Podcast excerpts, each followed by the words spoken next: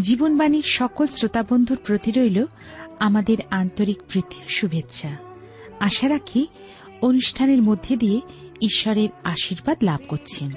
জীবন পথে চলতে গেলে মানুষ দুটি পথের সম্মুখীন হয়, প্রশস্ত ও সংকীর্ণ পথ। প্রশস্ত পথে রয়েছে আনন্দ ও উল্লাস। সংকীর্ণ পথে রয়েছে কষ্ট, সমস্যা, যন্ত্রণা। প্রশস্ত পথে জীবনের শেষে নিয়ে যায় অনন্ত মৃত্যু যন্ত্রণা। কিন্তু সংকীর্ণ পথে শেষে পাওয়া যায় অনন্ত জীবন ও অনন্ত আনন্দ। প্রিয় শ্রোতা বন্ধু, আপনি সিদ্ধান্ত নিন কোন পথ আপনার জীবনের জন্য সঠিক। আপনি কি সিদ্ধান্ত গ্রহণে অপারগ? তাহলে জীবনবাণীর আলোচনার মাধ্যমে সঠিক সিদ্ধান্ত গ্রহণ করুন ও আলোর পথে এগিয়ে যান।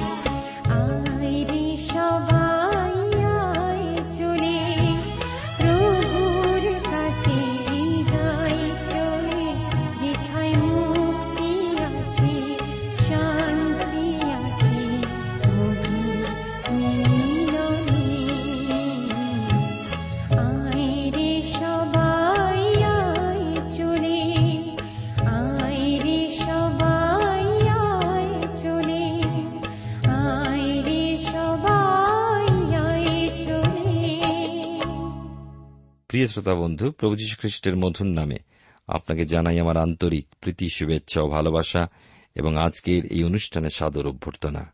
আশা ও বিশ্বাস করি ঈশ্বরের মহানুগ্রহে আপনি এবং আপনার পরিবারস্থ সকলেই ভালো আছেন। এই অনুষ্ঠান শুনতে শুনতে আপনার মনে যদি কোনো প্রশ্ন আসে বা আপনার পরিবারের কারোর মনে যদি কোনো প্রশ্ন আসে, নিশ্চয়ই করে একটি পোস্টকার্ডে আমাদেরকে লিখে জানান। এবং আপনার যদি কোনো প্রার্থনীয় বিষয় থাকে, তাও লিখে পাঠাতে পারেন। দয়া করে আমাদের ঠিকানাটা লিখে নিন। আমাদের ঠিকানা? Jibonbani T WR India, post box number এক ছয় নয় দুই পাঁচ, কলকাতা, সাত লক্ষ চৌত্রিশ। আবার বলছি, Jibonbani T WR India, post box number এক ছয় নয় দুই পাঁচ, কলকাতা, সাত শূন্য শূন্য শূন্য তিন চার। প্রিয় শ্রোতা বন্ধু জীবনবাণীর অনুষ্ঠানে ধারাবাহিক আলোচনায় বর্তমানে আমি বাইবেলের পুরাতন নিয়মে ইসরার পুস্তক থেকে আলোচনা করছি। গত অনুষ্ঠানে আমরা দেখেছি কেমনভাবে ঈশ্বর সেই জিহুদীদেরকে সাহায্য করেছিলেন। রাজা দারিয়াবাসের মনে কথা বললেন এবং তিনি সমস্ত খোঁজ খবর নিয়ে এবং পুরানো লিপি পাঠ করে তিনি জানতে পারলেন ইতিহাস থেকে যে রাজা কোরস সেই হুকুম দিয়েছিলেন মন্দির পুনর্নির্মাণের জন্য। আজকের আমি আপনাদের কাছে ছয়ের অধ্যায় আট পদ থেকে আলোচনা করব। তার আগে আসুন আমরা ঈশ্বর হাতে সমর্পিত হয়ে প্রার্থনায় যাই। প্রেমা পিতা ঈশ্বর, তোমার পবিত্র নামের ধন্যবাদ করি, তোমার দয়া অনুগ্রহের জন্য কৃতজ্ঞ হই। আজকের এই সুন্দর সময় তুমি আমাদেরকে তোমার চরণতলে এনেছো যেন তোমার বাক্যের মধ্যে দিয়ে আমরা তোমার নিগুড় বিষয় সকল জানতে পারি। তুমি আমাদের অযোগ্যতা অপরাধ ক্ষমা করো। তোমার পবিত্র আত্মার চালনায় আমাদেরকে রাখো। তোমার আবেশে থাকতে সাহায্য করো। তোমার শান্তি, আনন্দ দ্বারা আমাদেরকে ঘিরে রাখো। অযোগ্যতা সকল ক্ষমা করো। ধন্যবাদ, গৌরব, মহিমা শুধুমাত্র তোমাকে দান করে প্রার্থনা যিশুর নামে চাই। আমেন। আর এই অনুষ্ঠানে ইসরা পুস্তকের ছয়ের অধ্যায় আট পদ পাঠ করি। যা আমার সামনে সাতশো বত্রিশ পৃষ্ঠায় রয়েছে। লেখা আছে, আর ঈশ্বরের সেই গৃহের গাঁথনির জন্য তোমরা জিহুদীদের প্রাচীন বর্গের কিরূপ সাহায্য করিবে, আমি তদ্বিষয় আজ্ঞা দিতেছি। তাহাদের যেন বাধা না হয়, এই জন্য রাজার ধন, অর্থাৎ নদীর পারের রাজকর হইতে যত্নপূর্বক সেই লোকদিওকে ব্যয় অনুযায়ী অর্থদত্ত হউক। লক্ষ্য করুন যে রাজা দারিয়াবস হুকুম দিলেন নদী ও পারস্থ শাসনকর্তারা। তোমরা জিহুদি নেতাদের মন্দির নির্মাণের কাজে বাধা তো দেবেই না, বরঞ্চ তাদের সাহায্য করবে, যেন ওই মন্দির তারা গেঁথে শেষ করতে পারে, কোনো বাধা যেন না আসে। উপরন্তু, রাজকর থেকে প্রয়োজন মতো অর্থ সাহায্য দেবে, যেন তাদের পারস্যে এসে অর্থ সংগ্রহ করতে না হয়। ঈশ্বর কখনো কখনো মানুষের ক্রোধকেও তার প্রশংসায় ব্যবহার করেন। এখন চিন্তা করে দেখুন, সমরীয় লোকদের, বিশেষ যারা হিংসায় জ্বলছিল, তাদের অবস্থা কি? আর তত্ত্ব নয় ও সথর বস নয় যারা সমরীয়দের কথায় জিরুসালামে গিয়েছিলেন মন্দিরের কাজ বন্ধ করার জন্য, তাদের অবস্থাই বা কি? নয় এবং দশ পদে লেখা আছে, আর তাহাদের প্রয়োজনীয় দ্রব্য সকল অর্থাৎ স্বর্গের ঈশ্বরের উদ্দেশ্যে হোমার্থে যুবা বৃষ মেষ ও মেষশাবক এবং গম, লবণ, দ্রাক্ষারস তৈল, জিরুসালামের যাজকদের নিরূপণ অনুসারে অবাধে দিন দিন তাহাদিওকে দত্ত হোক, যেন তাহারা স্বর্গের ঈশ্বরের উদ্দেশ্যে সৌরভার্থক উপহার উৎসর্গ করে এবং রাজারও তাহার পুত্রদের জীবন প্রার্থনা করে। রাজার কি অদ্ভুত ঘোষণা! দিন প্রতিদিন মন্দিরে ঈশ্বরে গৌরব ও প্রশংসার জন্য, হোম করার জন্য কেবল মেষ, বৃষ ইত্যাদি নয় কিন্তু গম জব লবণ, দ্রাক্ষারস, তেল ইত্যাদি যা কিছু লাগবে, তাও রাজভাণ্ডার থেকে দিতে হবে। আর যাজক ও মহাযাজককে অনুরোধ করতে হবে যেন রাজার এবং রাজপুত্রদের জন্য প্রার্থনা করেন। দেখুন, ঈশ্বর কেমনভাবে কাজ করেন, পরজাতি রাজার মনেও কতভাবে ঈশ্বরের প্রতি বিশ্বাস বাড়ছে। ছয়ের অধ্যায় এগারো পদে লেখা আছে, আরও আমি আজ্ঞা করিলাম, যে কেউ এই কথার অন্যথা করিবে, তাহার গৃহ হইতে একটি কড়িকাষ্ট বাহির করিয়া সেই কাষ্টে তাহাকে তুলিয়া টাঙাইতে হইবে এবং সেই দোষ প্রযুক্ত তাহার গৃহ সারে ঢিবি করা যাউক। রাজাজ্ঞার সঙ্গে আজ্ঞা অমান্য করার শাস্তির বিষয় জানিয়ে দিলেন, অতি ভয়ানক শাস্তি। হগয় এবং সকরীয়কে যদিও দ্বিতীয় শ্রেণির ভাওবাদী বলায় তথাপি এই বিষয়ে যদি পড়েন, আপনাদের অন্তরে শিহরণ জাগাবে। ছয়ের অধ্যায় চোদ্দ পদে দেখি লেখা আছে, আর জিহুদীদের প্রাচীন বর্গ গাঁথনি করিয়া হগয় ভাববাদীর ও ইদ্দর পুত্র সখরিয়ার ভাববাণী সহকারে কৃতকার্য হইলেন এবং তাহারা ইসরায়েলের ঈশ্বরের আজ্ঞানুসারে ও পারস্যরাজ খোরাসের দারিয়াবসের ও অর্থকস্তের আদেশ অনুসারে গাঁথনি করিয়া কার্য সমাপ্ত করিলেন। লক্ষ্য করুন, শেষ পর্যন্ত ঈশ্বরের ইচ্ছা অনুসারে রাজা কোরস, দারিয়াবস, অর্থকস্তের আদেশে মন্দিরের কাজ শেষ হল। হগয় ভাওবাদী ও সক্রিয় ভাওবাদী কেবলমাত্র উৎসাহ ও প্রেরণা দিয়েছিলেন তা নয়, কিন্তু শেষ পর্যন্ত কর্মীদের পাশে থেকে পরিচালনা দিয়েছেন। মন্দিরের নির্মাণের কাজ শেষ ও মন্দির উৎসর্গ হল। ছয়ের অধ্যায় ইসরা পুস্তাকে পনেরো এবং ষোলো পদে পাই সেই বিষয়। দারিয়াবস রাজা রাজত্বের ষষ্ঠ বৎসরে অদর মাসের তৃতীয় দিনে গৃহ সমাপ্ত হইল পরে ইসরায়েল সন্তানগণ, যাজকেরা, লেবিয়েরা ও বন্দিতা সহিত আগত লোকেদের, অবশিষ্ট লোকেরা আনন্দে ঈশ্বরে সেই গৃহের প্রতিষ্ঠা করিল। আমরা তাহলে লক্ষ্য করি এখানে যে দারিয়াবস রাজা রাজত্বের তৃতীয় বৎসরে মন্দির নির্মাণের কাজ শেষ হলে পর বাবিল থেকে ফিরে আসা জিহুদা ও বিন্নামিন বংশ কেবল নয়, কিন্তু অবশিষ্টাংশ যারা বন্দী হয়ে বাবিলে যায়নি, তারা সবাই মহা আনন্দ করল। কেউ কেউ বলেন যে ইসরায়েলের বাকি দশ বংশের লোকেরা হারিয়ে গিয়েছিল। না, ও কথা ঠিক নয়। সবাই মিলে তারা আনন্দ করেছিল সেই দিন। ছয়ের অধ্যায় সতেরো পদে লেখা আছে, আর ঈশ্বরের সেই গৃহের প্রতিষ্ঠার সময় এক শত বৃষ, দুই শত মেষ, চারি শত মেষ শাবক এবং সমস্ত ইসরায়েলের জন্য পাপার্থক বলিরূপে ইসরায়েলের বংশ সংখ্যানুসারে বারোটি ছাগ উৎসর্গ করিল। এখানেই প্রমাণ পাওয়া যাচ্ছে যে ইসরায়েলের বাকি দশ বংশ হারায়নি। কেননা হোমবলির সময় সমস্ত ইসরায়েলের বংশের জন্য বারোটি ছাগ পাপার্থক বলিরূপে উৎসর্গীকৃত হয়েছিল। ছয়ের অধ্যায় ইসরা পুস্তকে উনিশ থেকে বাইশ পদে দেখি, যে মন্দির উৎসর্গের পর পাঁচ সপ্তাহ কেটে গেল আর জিহুদীদের প্রথম ও প্রধান পর্বের সময় উপস্থিত হলে এবং সমস্ত ইসরায়েল আবার দীর্ঘদিন পর একত্রিত হয়ে বিপুল উৎসাহের সঙ্গে নিস্তার পর্ব পালন করলেন। এবারে আমরা সাতের অধ্যায় আসব ইসরা পুস্তকে। আমরা এই পুস্তকটির ভূমিকা আলোচনা করবার সময় আমি আপনাদের কাছে যে কথা বলেছিলাম, আর একবার তা স্মরণ করিয়ে দিয়ে আসুন যে এই পুস্তকে রয়েছে দুটি প্রধান ভাগ। প্রথম ছয়টি অধ্যায় পাই স্বরূপ বাবিলের পরিচালনায় বাবিলের নির্বাসন হতে বন্দিত্বের প্রত্যাবর্তন যাদের মধ্যে প্রায় পঞ্চাশ হাজার জন ছিল, পুনরায় লক্ষ্য করি অপর এক ভাগ, যে ভাগে প্রায় দু হাজার জন প্রত্যাবর্তন করেছিল, ইসরাকে অনুসরণ করে, যাদের বিষয় এই সপ্তম অধ্যায় হতে দশম অধ্যায়ের মধ্যে প্রকাশিত। এখন আমরা সেই দ্বিতীয় ভাগে এসে পৌঁছেছি। প্রথম ভাগে পুস্তকটির ছয়টি অধ্যায় বাবিল হতে নির্বাসিত জিহুদীদের জিরুসালামে প্রত্যাবর্তনের কথা বলে। এই প্রায় পঞ্চাশ হাজার জিহুদি স্বরূপ বাবিলের নেতৃত্বে স্বদেশে প্রত্যাবর্তন করেছিল। বাবিলে নির্বাসনের পশ্চাতে রয়ে গিয়েছিল তাদের ক্রমাগত প্রতিমা পূজা ও মসির মাধ্যমে ঈশ্বর প্রদত্ত বিধান অমান্যকরণের ন্যায় বিপদগামিত্বের পাপ। প্রত্যেক সপ্তম বৎসর অন্তর ভূমি সংক্রান্ত নীতি স্বদেশে পালনের অনুমতি তারা পেল না। তার গুরুত্ব তারা দিত না।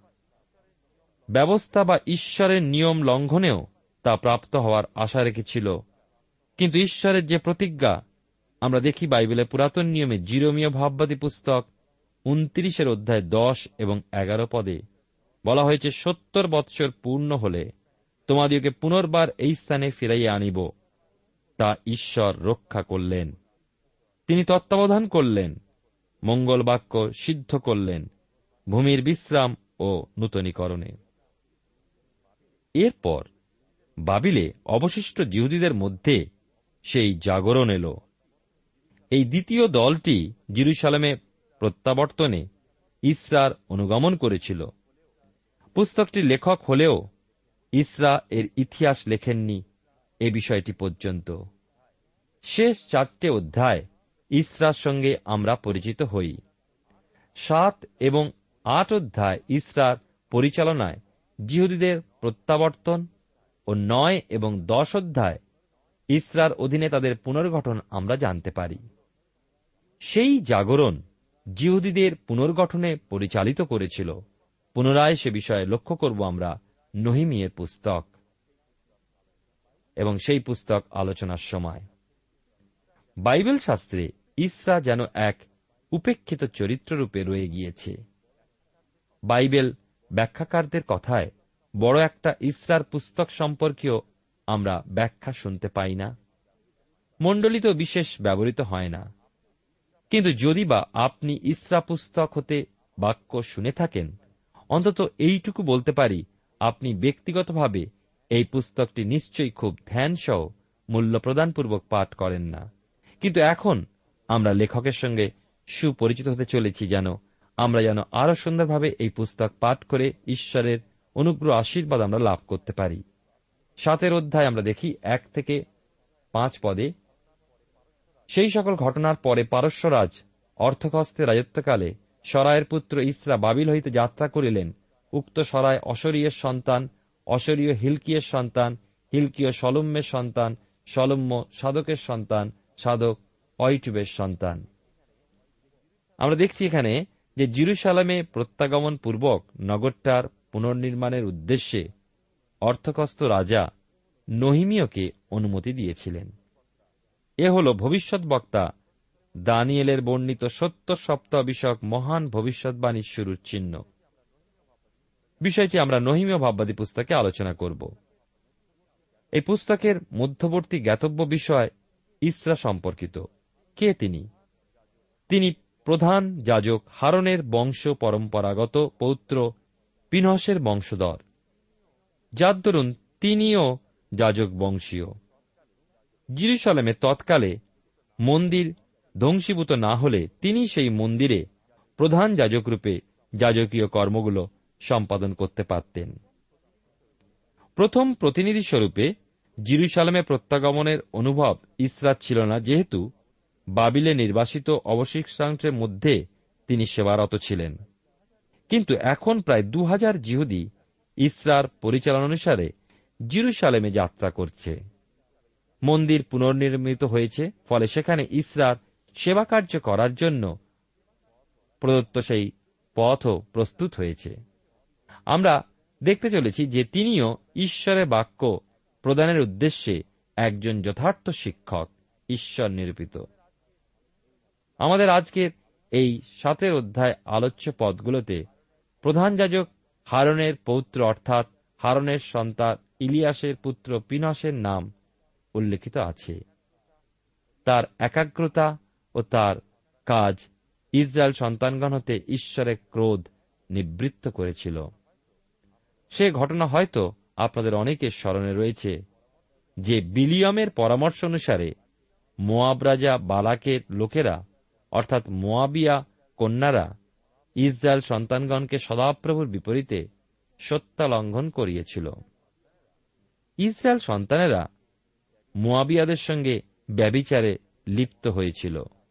মোয়াবীয় কন্যারা নিজেদের দেবপ্রসাদ ভোজনের নিমন্ত্রণ জানাল, আর ইসরায়েল সন্তানেরা তা ভোজন করে দেবগণের কাছে প্রণিপাত করেছিল। মোয়াবের বালপিয়র দেবের প্রতি ইসরায়েল সন্তানেরা আসক্ত হয়ে পড়েছিল। আর সেই জন্য ইসরায়েলের বিরুদ্ধে ঈশ্বর সদাপ্রভুর ক্রোধ প্রজ্বলিত হয়েছিল। আর সদাপ্রভুর মণ্ডলীতে উপস্থিত হল মহামারী। ইসরায়েল সন্তানদের সমস্ত মণ্ডলীর সাক্ষাতে এক ইসরায়েলীয় পুরুষ আপন জ্ঞাতিদের কাছে এক মিদিয়নিয়া স্ত্রী ধরে নিয়ে এসেছিল। সেই দিন সমাগম তাম্বুর দ্বারে মহামারীর ক্রন্দন চলেছিল। ইসরায়েল সন্তানদের মধ্যে।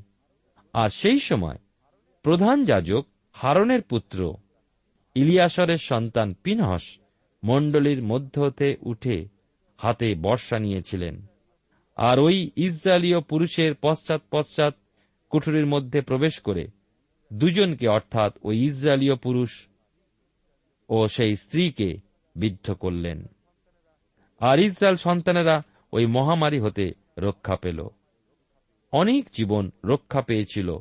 ওই দুটি জীবন শেষ হওয়াতে। এই একাগ্রতা এবং উদ্যোগপূর্ণ প্রচেষ্টার পুরস্কার রূপে পিনহসের পরিবার ও বংশ হতে ঈশ্বর এই যাজকত্ব দূর করলেন না। গণনা পুস্তকে পঁচিশের অধ্যায় আমরা দেখতে পাই এগারো থেকে ১৩ পদে সদাপ্রভু মসির কাছে প্রতিজ্ঞা বা প্রতিশ্রুতবদ্ধ হলেন, পিনহস ইসরায়েল সন্তানগণ হইতে আমার ক্রোধ নিবৃত্ত করিল। এই জন্য আমি অন্তর্জালায় ইসরায়েল সন্তানগণকে সংহার করিলাম না। তাহাকে আমার শান্তিকর নিয়ম দিয়াছি, তাহা তাহার পক্ষে ও তাহার ভাবি বংশের পক্ষে চিরস্থায়ী যাজকত্বের নিয়ম হইবে। কেননা সে আপন ঈশ্বরের পক্ষে অন্তর্জালা প্রকাশ করিয়াছে এবং ইসরায়েল সন্তানগণের নিমিত্ত প্রায়শ্চিত্ত করিয়াছে। যে অসদ আচরণ, ব্যবিচার জাতিকে বিনষ্ট করে ফেলছিল, তার হাত হতে সমগ্র জাতির উদ্ধারের জন্য প্রয়োজন ছিল প্রকৃত অপরাধীদয়ের মৃত্যু। মানুষ ভুল করে অপরাধীর উচিত শাস্তি, যথোচিত শিক্ষা দিতে অনেক সময় দ্বিধা করে। কিন্তু শিক্ষা পেয়ে থাকে জীবিত নরনারী, শিশু, যুবক, যুবতী সকলে। তাদের শিক্ষার জন্য অপরাধীর যথোচিত শাস্তি প্রয়োজন। এই উপযুক্ত যাজক পিনসের প্রচেষ্টা আমাদের শিক্ষণীয়, যিনি ইসরার পূর্বপুরুষ। অপরাধী সন্তান সন্ততিদের প্রেমের সঙ্গে শাসন করলে তারা ভাবিকালের অপরাধ জগততে পৃথক থাকতে পারে। এইভাবে দেশ ও জাতীয় দূষণ মুক্ত থাকে। আমাদের আজকের আলোচনার অংশের শুরুতেই দেখতে পাই সেই সকল ঘটনার পরে লেখা আছে সাতের অধ্যায় এক পদে। কোন সকল ঘটনা? ঈশ্বরের গৃহ নির্মাণ সংক্রান্ত ঘটনা, অর্থাৎ ঈশ্বরের গৃহ নির্মাণ ও তা উৎসর্গীকৃত হলে পর প্রায় সাতান্ন বৎসর অতিক্রান্ত হয়ে গেল। আর মধ্যবর্তী এই সময়ের ভিতরেই আমরা ইষ্টের পুস্তকে লিখিত ঘটনাগুলো দেখতে পাই, যা আমরা পরে আলোচনা করব। কারও কারও ধারণা ইস্টেরের স্বামী অবশ্যরস রাজাই ইসরা পুস্তকে উল্লিখিত এই অর্থকস্ত রাজা। আবার কারও ধারণা অবশ্যরস রাজা ও অর্থকস্ত রাজার পিতা একই ব্যক্তি। যাই হোক না কেন, ইসরার বিষয় আমরা দেখি ইসরা ছিলেন একজন বিনতিকারী যাজক। ঈশ্বরের মনোনীত এই ইসরার বিষয় আমরা দেখব আগামী অনুষ্ঠানে। ঈশ্বর আমাদেরকে আশীর্বাদ করুন যে তিনি সময় উপযোগী ব্যক্তিদেরকে উঠিয়েছিলেন ইসরায়েল জাতির চেতনা দেবার জন্য। আমরা দেখি যেমন হগয়, ভাওবাদী এবং সকরিয়াকে তিনি উঠিয়েছিলেন। তারা যখন নিরুৎসাহ ভীত হয়েছিল, তাদের সেই মন্দির পুনর্নির্মাণের কাজে বাধাপ্রাপ্ত হয়ে পিছিয়ে পড়েছিল। সেই সময় ঈশ্বর এই দুই ভাওবাদীর দ্বারা তাদেরকে উৎসাহিত করেছিলেন উদ্দীপিত করেছিলেন এবং সেই কাজ সম্পূর্ণ করার জন্য তার আত্মার শক্তি ও প্রেরণা দিয়ে এমনকি রাজার হৃদয় তিনি পরিবর্তিত করলেন এবং সঠিক সত্যকে প্রকাশ হতে তিনি সাহায্য করলেন। প্রিয় ভাই বোন, আজকের জগতে আমরা যখন চলি, তখন আমরা অনেক সময় বলে থাকি ন্যায় বিচারের অভাব এবং সেই কারণে আমরা সত্যের অনেক সময় সামনাসামনি না করে আমরা আমাদের ইচ্ছা অনুযায়ী চলবার চেষ্টা করি এবং মন্দের সঙ্গে আপোষ করে চলি। কিন্তু আমরা দেখতে পাই যে ঈশ্বর সময়ে সময়ে প্রয়োজনে তিনি তার ভক্তদেরকে উঠিয়েছেন, তাদের মধ্যে দিয়ে তার বাক্যকে প্রেরণ করেছেন। আমরা সেই আরেকজন ব্যক্তির বিষয়ে আলোচনা করতে চলেছি। তিনি হলেন ইসরা, যার মধ্যে দিয়ে তিনি ইসরায়েল জাতির জীবনে নবচেতনা এবং উদ্দীপনা নিয়ে এসেছিলেন। প্রিয় ভাই বোন, আমাদের জীবনেও সেই উদ্দীপনার প্রয়োজন আছে। যদি আমরা ঈশ্বরের বাক্যের প্রতি আমরা যদি আরও বেশি সময় দিই এবং তা চরণতলে কাটাই, তবে নিশ্চয়ই আমরা অলৌকিক এবং আশ্চর্য আশীর্বাদ আমাদের জীবনে ও পরিবারে লাভ করতে পারব। আসুন, ইসরার জীবন থেকে আমরা শিক্ষা লাভ করি যে কেমনভাবে তিনি নিজেকে সমস্ত মন্দতা থেকে দূরে রেখেছিলেন, তা সেই পবিত্র জীবনের মধ্যে দিয়ে ঈশ্বরের সেবা করেছিলেন এবং তার জাতিকে উদ্দীপনার মধ্যে নিয়ে গিয়েছিলেন। ঈশ্বর হাতে সমর্পিত হই যেন ঈশ্বর আমাদের প্রত্যেককে সেই একইভাবে তার অনুগ্রহ, আশীর্বাদ দিয়ে সাহায্য করেন। প্রার্থনা করি। প্রিয়তম প্রভু, তোমার ধন্যবাদ করি যে তুমি তোমার কাজ এগিয়ে নিয়ে যাবার জন্য তোমার ভক্ত সন্তানদের যুগে যুগে ব্যবহার করেছ। তারা তোমার বাক্যের দ্বারা মানুষকে উৎসাহিত, উদ্দীপিত করেছে এবং তোমার আত্মা সকল কাজে সহায়তা করেছে। প্রভু, তোমায় ধন্যবাদ দিই, তুমি একই ঈশ্বর অদ্য করল অনন্তকাল একই রয়েছ। তাই তোমার হস্তে আমাদের জীবনকে সমর্পণ করি, বিশেষ করে আমাদের শ্রোতাবন্ধুদের। তাদের জীবনে তোমার আশীর্বাদ, আনন্দ দান করো, যেন তোমার বাক্যের উপরে নির্ভর করে তোমার পবিত্রতায় পবিত্র হয়ে এবং প্রভু, তোমার ধার্মিকতায় উজ্জীবিত জীবন যাপন করতে প্রত্যেককে সাহায্য করো। ধন্যবাদ গৌরব মহিমা আমরা তোমাকে দান করে প্রার্থনা যিশুর নামে চাই। আমেন।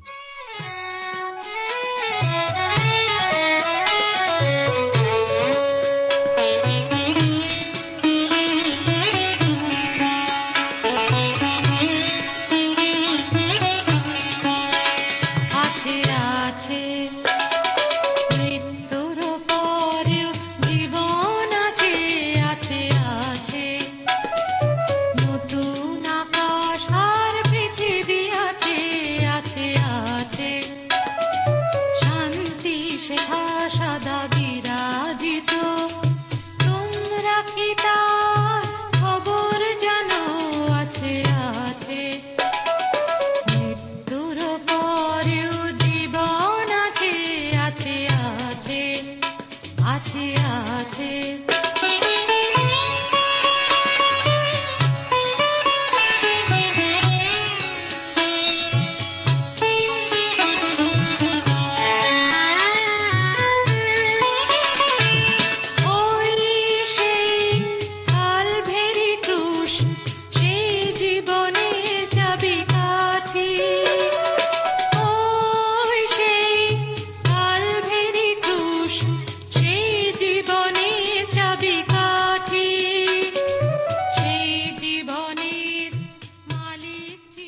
শ্রোতা বন্ধু, এতক্ষণ শুনলেন বাইবেল থেকে জীবনবাণীর আজকের আলোচনা। আমাদের অনুষ্ঠান কেমন লাগল? যদি এই বিষয়ে আপনি আরও কিছু জানতে চান এবং আপনার যদি বাইবেল না থাকে, তাহলে বাইবেল ছাড়া এই অনুষ্ঠান আপনি কেমনভাবে বুঝতে পারছেন, আমাদের ঠিকানায় শীঘ্রই লিখে জানান। আমরা খুব খুশি হব যদি আপনি চিঠির সাহায্যে বা ফোনে এস এম এস এ অথবা ইমেলের সাহায্যে আমাদের সাথে যোগাযোগ করেন। আমাদের ঠিকানা হল Jibonbani T WR India, post box number এক ছয় নয় দুই পাঁচ, কলকাতা, সাত লক্ষ চৌত্রিশ। আবার বলছি, Jibonbani T WR India, post box number এক ছয় নয় দুই পাঁচ, কলকাতা, সাত শূন্য শূন্য শূন্য তিন চার। আমাদের ইমেলের ঠিকানা হল Bengali TTV at radio eight eight two dot com আবার বলছি Bengali TTV at radio eight eight two dot com আমাদের phone number two four three eight double zero four five two four three eight double zero four five এবং আমাদের mobile নাম্বারটা লিখে নিন nine four double three four nine seven two three five আবার বলছি nine four double three four nine seven two three five আজকের সময় এখানেই শেষ। বিদায় নিচ্ছি। নমস্কার।